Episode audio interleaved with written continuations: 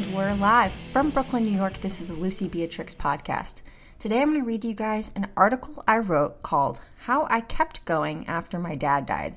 This article was originally published on runnerclick.com. A few summers ago, I raced at the USATF National Team Championships. I'd qualified for this race with a fast half marathon just a few months prior. This was my very first track event. And on a whim, my dad decided to travel all the way from St. Louis to watch me run circles for 25 laps. As one of his five daughters, I'm very independent, having built a life for myself here in New York City. However, this was a time that I needed my dad close by to keep me calm and collected. But let's just say things didn't go according to plan. Up until that point, my dad had never cheered at a track event before, so I was in for a whole new side of him. However, I was well aware of his boisterous spirit when he attended basketball games. Spectators often asked him to please take it down a notch. It should have come as no surprise that my dad's enthusiasm only heightened when his daughter was at the focal point. And once the race began, I could feel my dad in close proximity, his body pressed against the rail separating the crowd from the track. When I sprinted by him, he just exploded. My dad cut to the chase and let me know I had exactly 300 yards on my competitor. Just before the race, I had warned my dad that 10Ks get kind of long on the track, and not to underestimate what can happen after the 30 minute mark. So, as I continued, he got even more amped. Suddenly, that competitor on my tail passed me, and it was clear she was going to win. With his arms waving up and down, working almost as hard as I was, he gasped, Uh oh, you're really slowing down! I remember with burning pain in my lungs and legs, I just hoped he'd stop. Looking back, I can only laugh. Yep, that's my dad. Dad was always kind of an outsider, and while he seemed introverted, he loved people.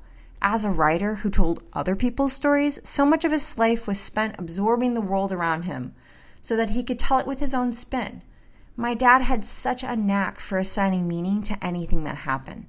So when I think about him at the race that day, I imagine him weaving a story together about the irony of his non athletic roots creating a competitive runner as a daughter. And when I managed to cross the finish, my dad met up with me with tears in his eyes. I think he was crying from a combination of pride and shock. After I placed second in the race, we drove all the way back to the city. With his ears pinned back, my dad was so elated that he took me to one of my favorite bars in the neighborhood to celebrate. Over a couple glasses of Cabernet Sauvignon, my dad bragged to the bartender, showing off my medal. He'd been wearing my race bib around like a badge of honor. That summer night in Brooklyn is one that I'll never forget. That was the first and last track event that my dad would ever watch me run in. He passed away suddenly last fall, causing my entire world to stand still. Besides being my biggest cheerleader, my dad was my confidant. My daily routine always included a pep talk where I'd get a coffee nearby and give him a call. As I caffeinated, I'd go over my agenda with him, ready for all of his wise words and guidance.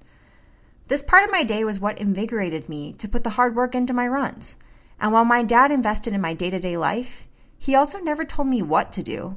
He was just great at giving advice and feedback, but let me make my own choices. Above all, he was a friend to banter with. There was no one better at making me laugh than my dad. If I'd be freaking out about running, work, or anything, my dad always set me straight. He had this saying, and while it may be a little crass, it worked wonders when I was getting carried away. If I was feeling insecure, two words that my dad said with such authority always put me in check. F 'em. Well, that's the PG version after all. so when all of a sudden my dad passed away with no warning, I was just totally, totally lost. All I knew was that I needed to keep moving. In those first few days after he died, my body found its way to my safe place, and I hammered away on the treadmill until I couldn't really go anymore. There was just nothing else I could do. Without our morning coffee talk, I was just so empty. I'd tear up waiting for the barista to whip up an espresso shot to dump into my drip, giving an alternative meaning to the coffee term, red eye. But because that part of our routine was so ingrained in me, calling my dad every day, chatting, shooting the shit, I turned to my daily running time and made it into my daily talking to dad time, even though dad wasn't there anymore. I used to tell dad about this singer I adore, Regina Spektor. I love how she depicts the streets of New York City and her immigrant roots. Dad would send me little tidbits about her here and there, knowing how much I loved her. Now, I can't help but apply all of her lyrics to him when I'm running, almost as if I'm speaking to him directly. It's like he's right there when Regina belts. No one's laughing at God when they're saying their goodbyes. And in those moments when I'm searching for the last few breaths during the last few miles, I let the sadness I have over losing my dad just wash over me, despite how hard it is. I also feel so relieved. I feel like I'll forever be able to communicate with him when I'm out there running. I swear, sometimes I can feel him right there. And I know he's telling me not to slow down.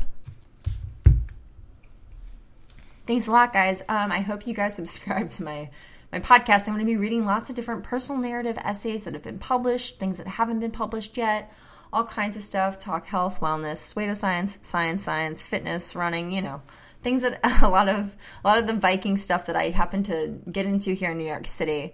So subscribe, uh, share, like whatever it is that people do with podcasts, and welcome to the ride.